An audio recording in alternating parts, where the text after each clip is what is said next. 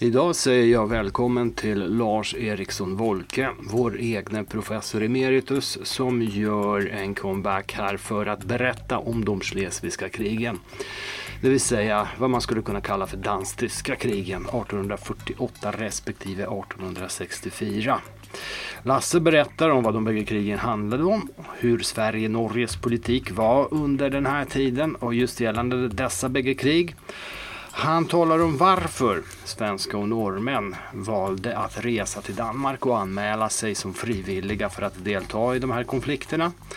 Han går närmare in på vilka de frivilliga var och deras öden. Till slut så tar han även upp några intressanta människoöden i dessa sammanhang. Kan du föredra vad de bägge eh, Schleswigska krigen handlade om? Det handlar ju om kontrollen över hertigdömena Schleswig och Holstein och vissa mindre områden i anslutning till dem.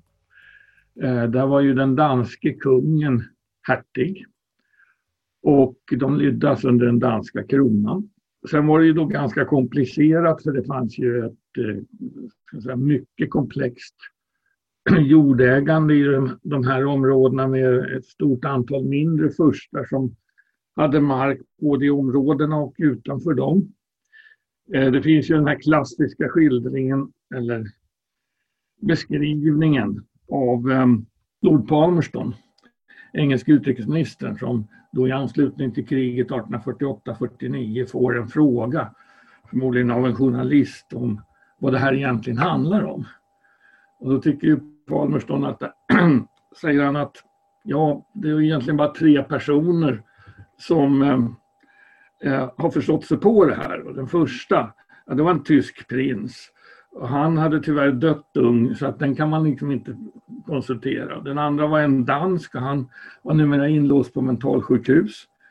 Så han kunde inte meddela heller. Och den tredje var förstås Palmerston själv men han konstaterade att han hade lyckats glömma alltihopa.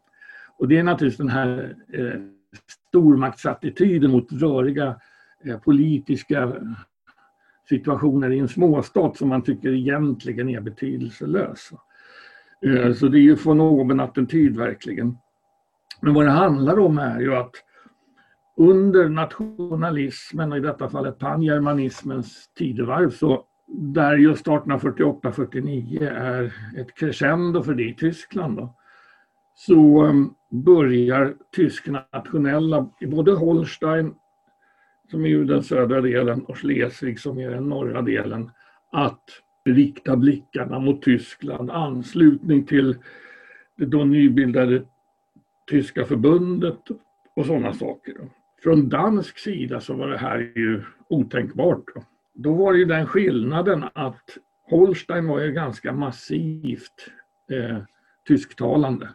Medan Schleswig var mera uppdelat, inte kanske exakt 50-50 men eh, vissa områden med dansk majoritet, vissa med eh, tysktalande majoritet. Och Schleswig eh, gick ju upp till Kongeå i, i, på Jylland. Då. Så det var ju ganska långt upp och ju längre norrut man kom desto mer danskt dominerat var det. Och det kan vi ju se alltså på man stavade ju de här danskarna stavade, stavade och uttalade Schleswig lite annorlunda än vad tyskarna gjorde. Många av städerna, inte minst Flensburg som vi idag säger är till Flensburg på, på danska och hade vid den eh, ännu 1864 en ganska rejäl dansktalande majoritet. Så att eh, det här var egentligen Ehm, helt oförenliga ståndpunkter. Anslutning till ett tyskt förbund eller kvar inom det danska kungariket. Då var det ju de, framförallt utanför Danmark och de här hertigdömena som förespråkade att ja, men då delar vi på dem. Holstein, och det var ju danskarna egentligen med på viss mån, att det släpper vi då. Det, det, det får gå till tyska förbundet. Men Schleswig, det ska vara danskt och då ska det införlivas med egentliga Danmark. Vilket de tysktalande i Schleswig var absolut emot. Så att, eh, sen fanns det en, eh,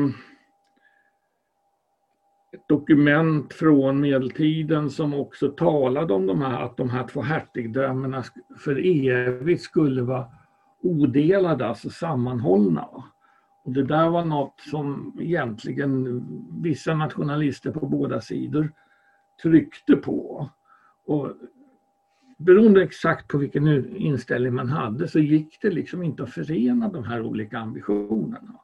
Även om då eh, utländska medlare, ryssarna, Sverige, England försökte liksom lirka fram en lösning i riktning dela på hertigdömena. Det, det är liksom enda sättet, annars måste det till en total seger för ena eller andra sidan. Det är ungefär utgångsläget när den här krisen börjar blåsa upp på våren 1848.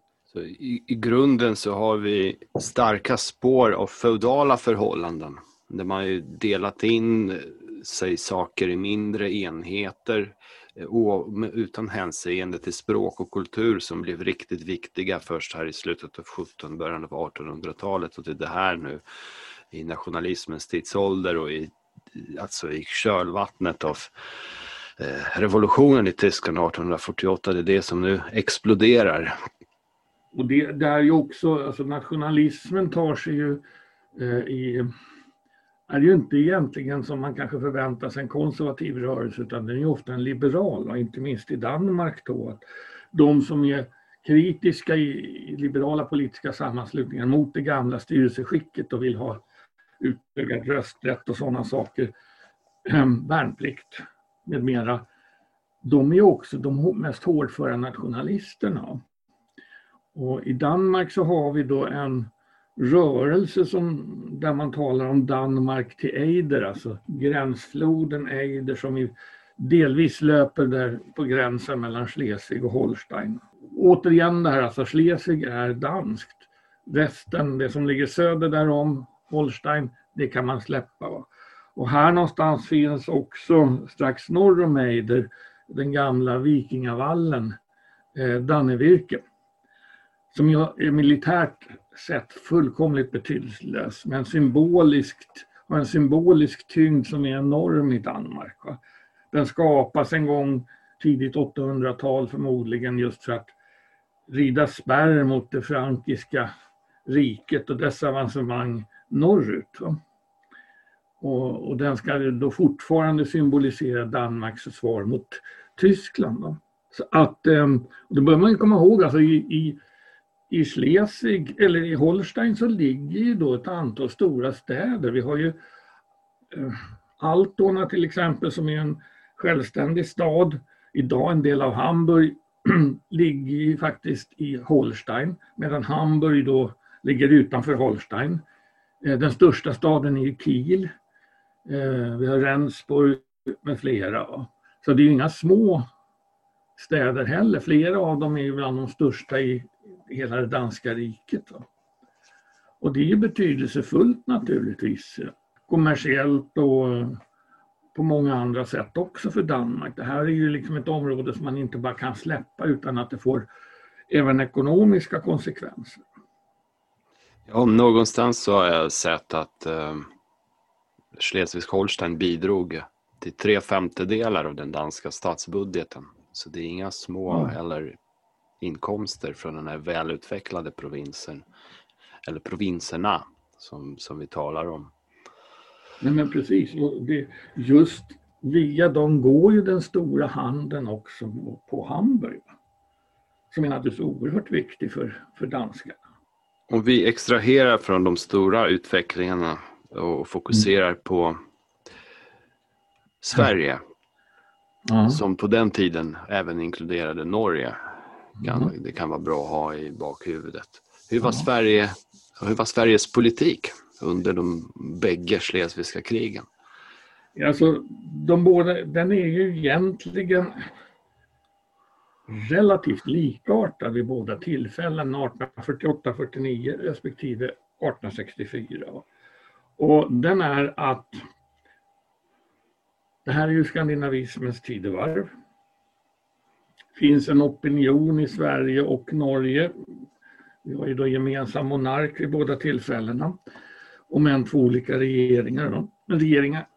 De här regeringarna är ju samtidigt helt överens om att Sverige och Norge ska inte officiellt ge sig in i en krig på dansk sida.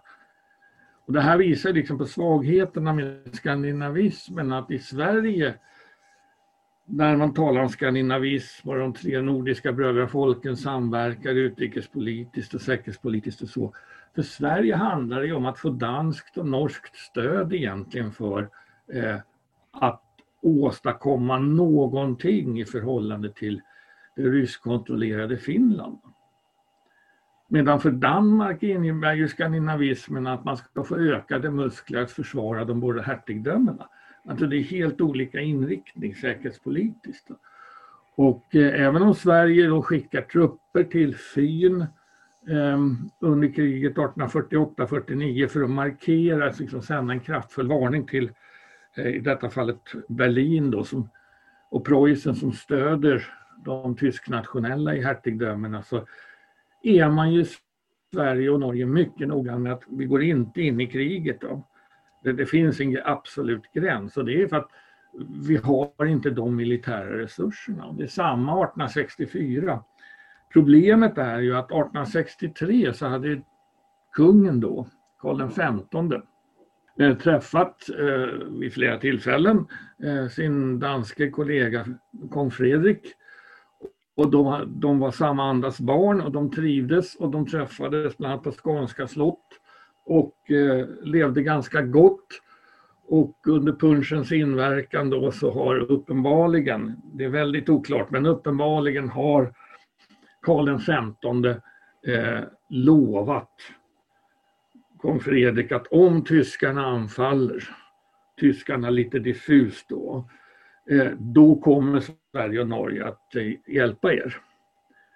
Och det har en del forskare, om än inte alla, tolkat som att ja, det gjorde att danskarna eh, var eh, ståndaktigare mot de tysknationellas krav. De gjorde, var mindre benägna att göra eftergifter för man förutsatte att man hade svenska och norska krigsmakterna i ryggen.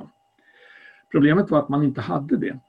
För att när Karl XV, det här är ju verkligen en brytningstid, när han kunde lova i princip vad han ville så länge regeringen inte eh, ställde upp på det, då var han maktlös. Men nu hade politiska makten glidit över till regeringen. Det spelar ingen roll om vi talar Stockholm eller Christiania. Va? Och I båda huvudstäderna så man, fick man ju panik bokstavligt talat, politikerna, när de insåg vad kungen sannolikt hade lovat. Va? Och eh, det var ju stopp i maskin direkt. Även om man sen på diplomatiskt eh, vis försökte stödja danskarna. Så någon militär eh, hjälp kom aldrig heller 1864. Då, snarare så att den blev ännu mindre då än under det första kriget. Och det innebar också då att den hjälp man kunde räkna med från dansk sida, ja, det var de frivilliga. Och det är därför fokus har hamnat så mycket på de frivilliga. Och allt det här vi kan säga att kortversionen är att 1848-49 efter mycket, betydande förluster och så lyckas ju Danmark behålla kontrollen över hertigdömena. Trots att flera tyska stater med Preussen i spetsen ger sig in i det här. Men de andra stormakterna, inte minst Ryssland, pressar då Preussen att dra sig ur.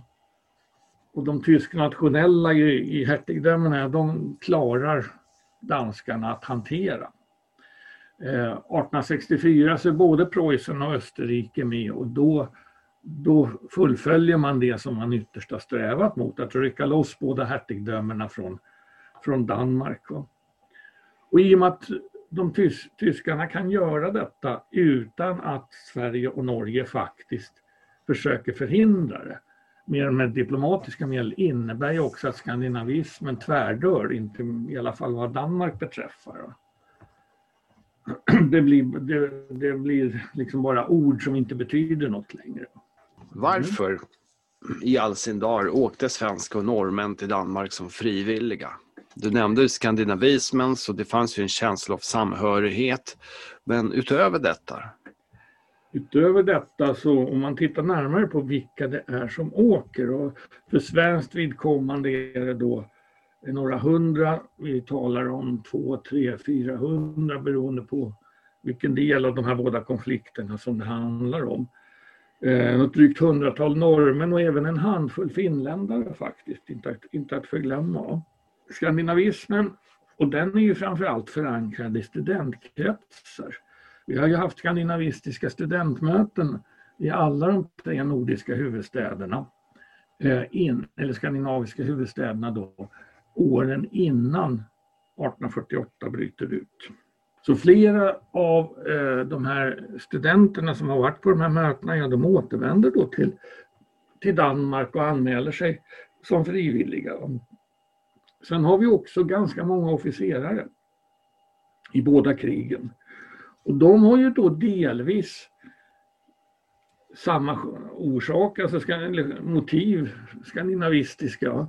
Men de har också professionella motiv. Att nu får man eh, som en artilleriofficer som går på artilleri, artilleriläroverket i Marieberg 1848 och, och sen åker till Danmark kan konstatera att äntligen ska jag få lukta krutrök. Och det låter lite så barnsligt naivt men för många av dem handlar det nog också om att enkelt uttryckt utöva sin profession. Och hela det här artilleriläroverket med högre officersutbildning för artillerister och ingenjörer, det eh, gör ju en eh, paus under runda tal ett år under det här första schlesiska kriget. För så många elever och även vissa lärare har åkt till Danmark. Och sen har vi då andra personer som på något sätt, mycket blandad bakgrund, ändå har inspirerats av skandinavismen och den här känslan att Danmark är ändå the underdog så att säga i förhållande till det sammantaget väldigt stora Tyskland och framförallt Preussen. Och det där är ju lite besvärligt därför att många, inte minst konservativa svenskar, eh, såg ju mer positivt på Preussens maktutvidgning. För det skulle ju då vara ytterst ett stöd mot Ryssland, arvfienden. Och nu börjar då, kommer denna, detta potentiella stöd att kastas över Danmark. Det, det blir svårhanterligt på många sätt. Så det, det, är väldigt blandat med studenter, officerare under första kriget, under andra kriget ungefär så också med den skillnaden att det är förhållandevis väldigt få studenter. Officerarna är, och även underofficerarna är flera. Har vi några siffror på hur många frivilliga som anslöt sig från Sverige och Norge?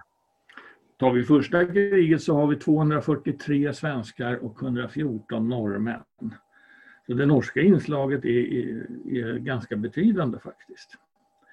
Eh, då tar man och eh, sprider ut de frivilliga för ett stort antal danska förband Danmark eh, sätter upp och organiserar ett stort antal nya bataljoner. Eh, det är i den här vevan man också börjar införa värnplikten i Danmark.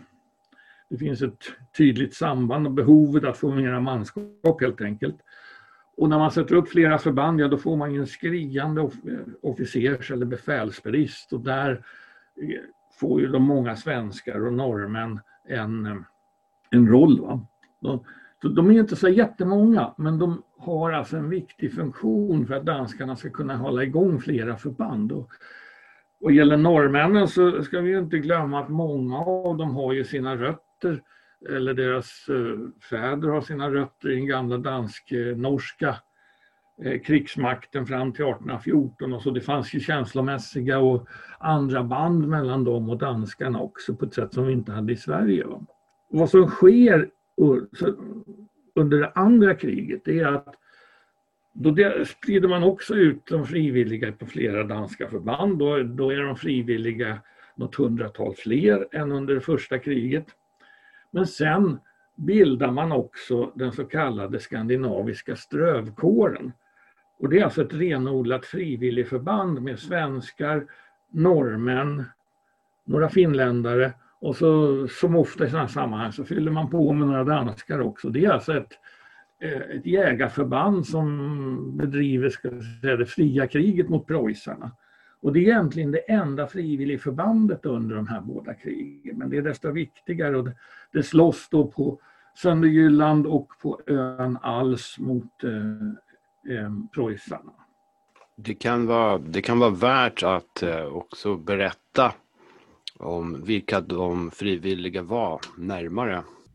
Före, under och efter krigen. Kanske först och främst under och efter. Men precis. Det, för det första kan vi ju se väldigt många exempel här på det som man senare under 1900-talet, man talar amerikanska eh, Vietnamveteraner, ryska Afghanistanveteraner eller sovjetiska sådana. Alltså personer som inte har kunnat återanpassa sig till ett normalt civilt liv. Och eh, många av de här svenska frivilliga åker ju hem när krigen är slut. Men inte så få reser vidare till andra konflikter. Vi har, eh, om vi börjar med den mest kände som då inte är sån här med återanpassningsproblem, det är ju Hugo Raab som är ju ung officer vid Kalmar regemente, skriver till sin syster när han 1864 åker till, till Danmark att nu åker jag iväg med eh, mycket mod och liten kunskap och det var väl ungefär, han värderade ungefär sin sin förmåga, men han lärde sig mycket. Han eh, såg det moderna kriget. Han såg värnpliktens framväxt både på dansk och preussisk eh, sida. Och eh, moderna eldvapen, både eldhandvapen och artilleri, framförallt på preussisk sida. Han är ju den som sen eh, 1876 lägger förslaget om en modern, då för sin tid modern krigshögskola som sen blir då Krigshögskolan 1878 och en av de direkta föregångarna till dagens FHS. Så det, det är inte så konstigt att eh, skolans stora festdag är Hugo, Hugo Raab-dagen som är tillägnad minnet av honom. Och han, han är intressant därför att han före kriget 64 så var, gick han ju på officersskola i Berlin han hade alltså lärt sig mycket teoretiskt om vad den moderna preussiska krigsmakten stod för. Han kände många preussiska officerare. Eh, de betraktade honom i princip som en svikare, för att inte använda kraftfullare mm. uttryck, i och med att han då hade tjänstgjort tillsammans med dem, läst i Berlin och sen slåss med danskarna. Eh, själv förstod aldrig Hugo Raab det där, utan han levde i en äldre föreställningsvärld, äldre från tiden före nationalismen, där han då menar på att officeren är knuten till försten och officeren kan till och med välja om han vill hitta den bättre förste så att säga. Va? Eh, och eh, då gå över i dennes tjänst. Det här att svika sitt land, det förstod han inte även om han var liksom svensk eh, och skandinavisk nationalist samtidigt inom han är verkligen eh, personifierar brytpunkten för den här föreställningen. Så att han är ju den viktiga, men sen har vi andra då där många åker hem. Vi har en eh, artilleriofficer vid namn Gripenberg som lämnar då skolan på Marieberg och åker iväg eh, 1848 med båt självfallet och eh, det här är ju alldeles innan järnvägarnas genombrott. Och eh, han hamnar i det danska artilleriet och får uppleva åtskilliga strider. Eh, han eh, kommer sen hem och eh, fortsätter sin karriär bland annat lärare på krigsskolan Karlberg eller krigsakademin Karlberg. Men de som är intressanta är ju kanske ännu mer de som inte kom hem. Alltså, vi har ju de som, när kriget tar slut 1864 så pågår ju amerikanska inbördeskriget och där har vi flera svenskar som deltar. Några av dem har först varit i Danmark. Vi har eh, även de som söker sig till andra konflikter. Ehm, 1848-49 har vi svenskar som söker sig, planerar att resa till Ungern och hjälpa till mot ungrarnas uppror mot habsburgarna. Sen hinner det upproret krossas av, av rysk militär så att eh, innan de hinner fram så har de liksom ingen, ingen armé att ansluta sig till. Eh, ett par, tre stycken åker eh, efter 1864 till eh, eh, Mexiko. De åker dit egentligen efter båda, båda krigen. Och där det finns då en soldatbehov av främmande soldater och, och officerare med militär erfarenhet. En av dem blir eh, faktiskt livvakt hos eh, mexikanska diktatorn Santa Anna som ju mest känns att han leder stormningen av Fortet Alamo i Texas som är en del av den amerikanska säga, historiemytologin. Och här har vi då en svensk som i det avseendet hamnar på fel sida, i alla fall om man skulle fråga en amerikan. Och det, det är sådana här udda, vi har en, en som landar på Fidjiöarna och blir eh, chef för de väpnade styrkorna på Fiji under ett tag. Och eh, de är naturligtvis inte representativa men visar liksom, antyder ändå någonstans att de här, de här har svårt att komma tillbaka till en van, vanlig eh, tillvaro i ett fredligt Sverige. Hur bemöttes de frivilliga i Danmark? För å ena sidan så deltog de på frivillig basis och bidrog till eh, Danmarks eh, eh, krigsansträngning. Å andra sidan så var ju det här för lite och inte riktigt det som man hade hoppats på. Visst är det så. Och eh, det är en kluvenhet från dansk sida. Alltså, de, de frivilliga som har lämnat ifrån sig mm, dagboksanteckningar, privata brev och sånt där som ger inblickar i det här, de, de menar ju på att, eh, om vi ska generalisera, så menar jag på att ja, de blev väldigt väl mottagna. De blev in, när de kommer till Köpenhamn först så blir de inbjudna i borgarhemmen. En av dem, studenten Gustav Envall från Uppsala, han, han, blir då, han har redan som under sådana skandinavistiska möten före kriget blivit hembjuden till grosshandlare Brandes som är alltså Georg Brandes pappa, författaren. Den blivande författaren är bara då, när kriget bryter ut, om det är fyra år ung eller något i den stilen. Men och hans bror finns där också, tämligen ung. Och han är ju den som grundar sen tidningen Politiken. Så det, det är liksom ganska betydelsefulla danska familjer. Och eh, de är, uppfattar sig nog som väl mottagna när de sen inkvarteras på olika ställen i, i Danmark på väg till fronten och av sina kamrater och så. Samtidigt som det skymtar fram att när man från dansk sida börjar bli väldigt besviken på det bristande svenska och norska stödet som man uppfattar det, då får även de här frivilliga känna av det. Hur orättvist den kan tyckas vara så får de gliringar och synpunkter då, från danska kollegor. Så att det, det är en, en blandad bild kan vi säga när det gäller hur, hur, hur de mottogs. Men i grunden är det naturligtvis positivt. Och, eh, alla de här frivilliga får ju medalj sen, precis som de danska veteranerna. Några får danska ordnar om de har utmärkt sig. De eh, bjuds in till de olika jubileums eh, minneshögtiderna, kanske vi ska säga, eh, många år efter kriget också. Så att um, i grunden så är det ett positivt mottagande, det, det, får man nog säga. Men det finns alltså lite gnissel också.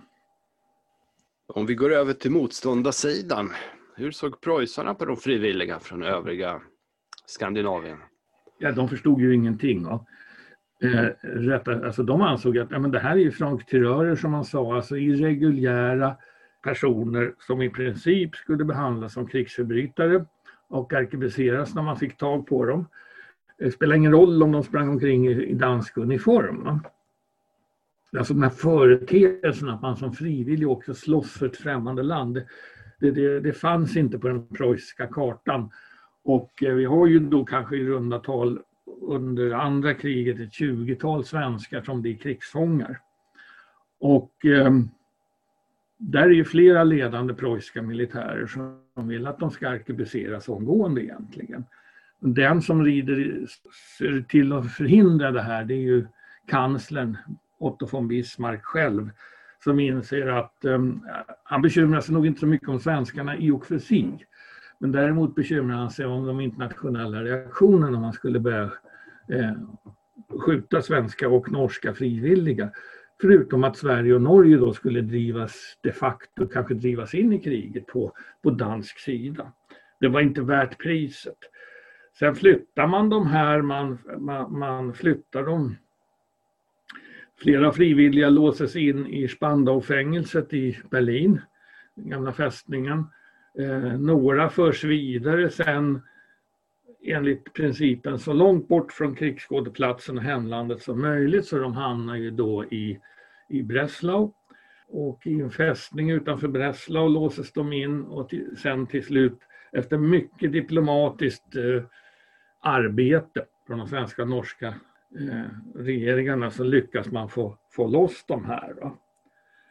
Eh, men eh, det är flera av dem som sen vittnade om när de kom hem att de sista orden de fick eh, med sig var i princip att tar vi er en gång till då kommer ni inte undan så här lätt utan då skjuter vi er på fläcken.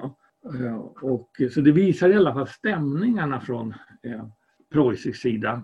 Och det är de som är de ledande, Holsteinarna, eh, andra tyska stater, Österrike och så, ja, de hade ju också liknande synpunkter och tankar men det är Preussen hela tiden som är driv, den drivande kraften politiskt och militärt.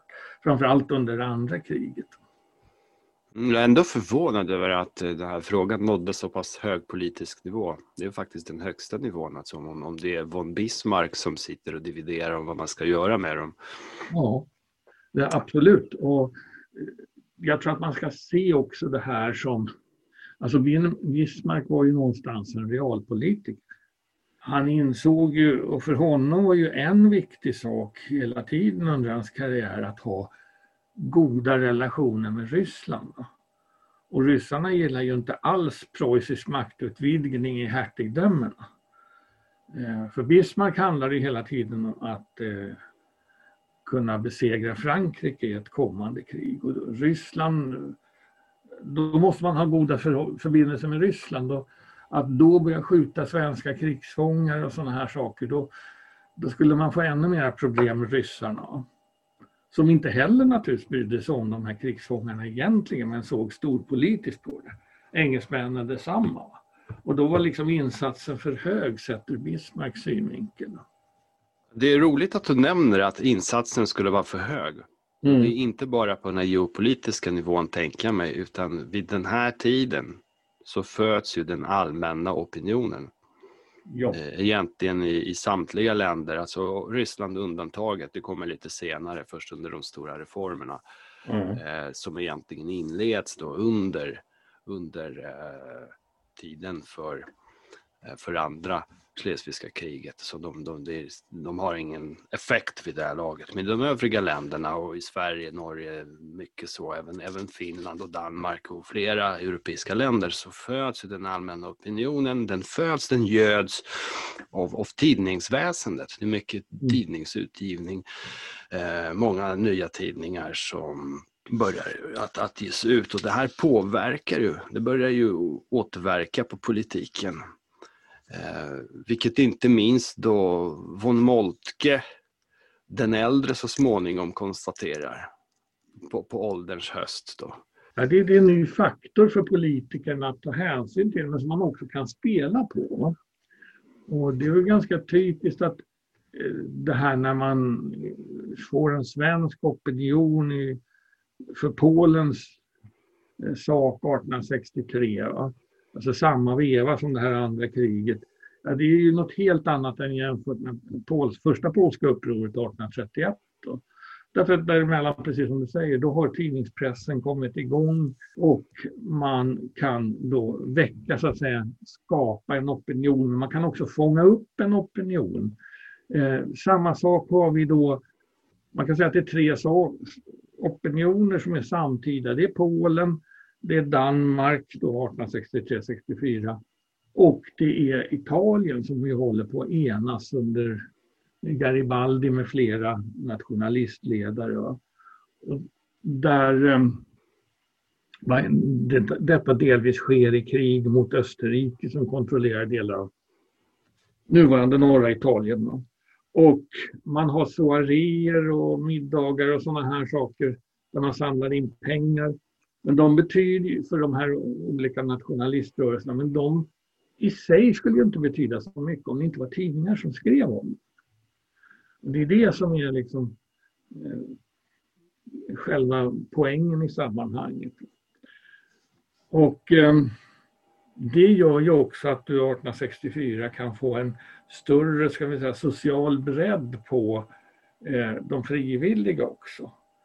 De kommer ju alla från ska säga, det läsande borgerskapet i princip, men, men icke desto mindre. Så allmänna opinionen är oerhört viktig och den är också oerhört viktig i, i Danmark och det blir det ju redan 1848-49 med stora gatudemonstrationer, pressen, eh, både i Köpenhamn och för de tysknationella i Kiel argumenterar för sina respektive ståndpunkter och piskar upp stämningen. Så det, det är ett nytt fenomen som vi är van är vana vid när det gäller 1900-talshistoria men som är helt nytt vid, vid den här tiden och som gör de här danska, eh, två dansk-tyska krigen så väldigt speciella. Och avslutningsvis, då ska vi ganska oblygt säga att det är faktiskt Lars som har redigerat en volym om de svenska frivilliga i Schleswigska krigen. Kan du berätta lite om, om boken? Ja, det handlar om egentligen två svenska frivilliga, en student och en officer. Eh, studenten då Gustav Envall från Uppsala som skrev en dagbok under hela kriget 1848-49. Han tjänstgjorde då i ett danskt förband. Karl Fredrik Wilhelm Gripenberg var artilleriofficer och eh, tjänstgjorde också då i ett danskt förband, artilleriförband naturligtvis. Han skrev i efterhand en berättelse om sina upplevelser under kriget. Och båda de här är då väldigt iakttagande personer. De har eh, reflekterar över stort och smått. De är helt olika som individer. Eh, artilleristen Gripenberg är verkligen en professionellt intresserad militär och han diskuterar så att säga, de militära företeelserna medan Gustav Envall eh, ofta umgås med, eh, ska säga, en, han är en väldigt social student eh, och som umgås eh, på alla upptänkliga eh, näringsställen tillsammans med både svenska frivilliga och danska kollegor.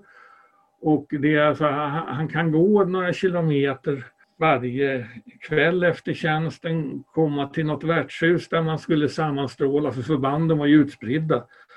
Och så sätter man sig där och dricker vin och punsch och, och annat. Och sen går han hem till det läger han har, kommer hem framåt midnatt och sen ska han ju upp och tjänstgöra morgonen efter. Va? Och det är bara glimtvis han antyder att det, det här livet kan vara ganska slitsamt ibland. Va?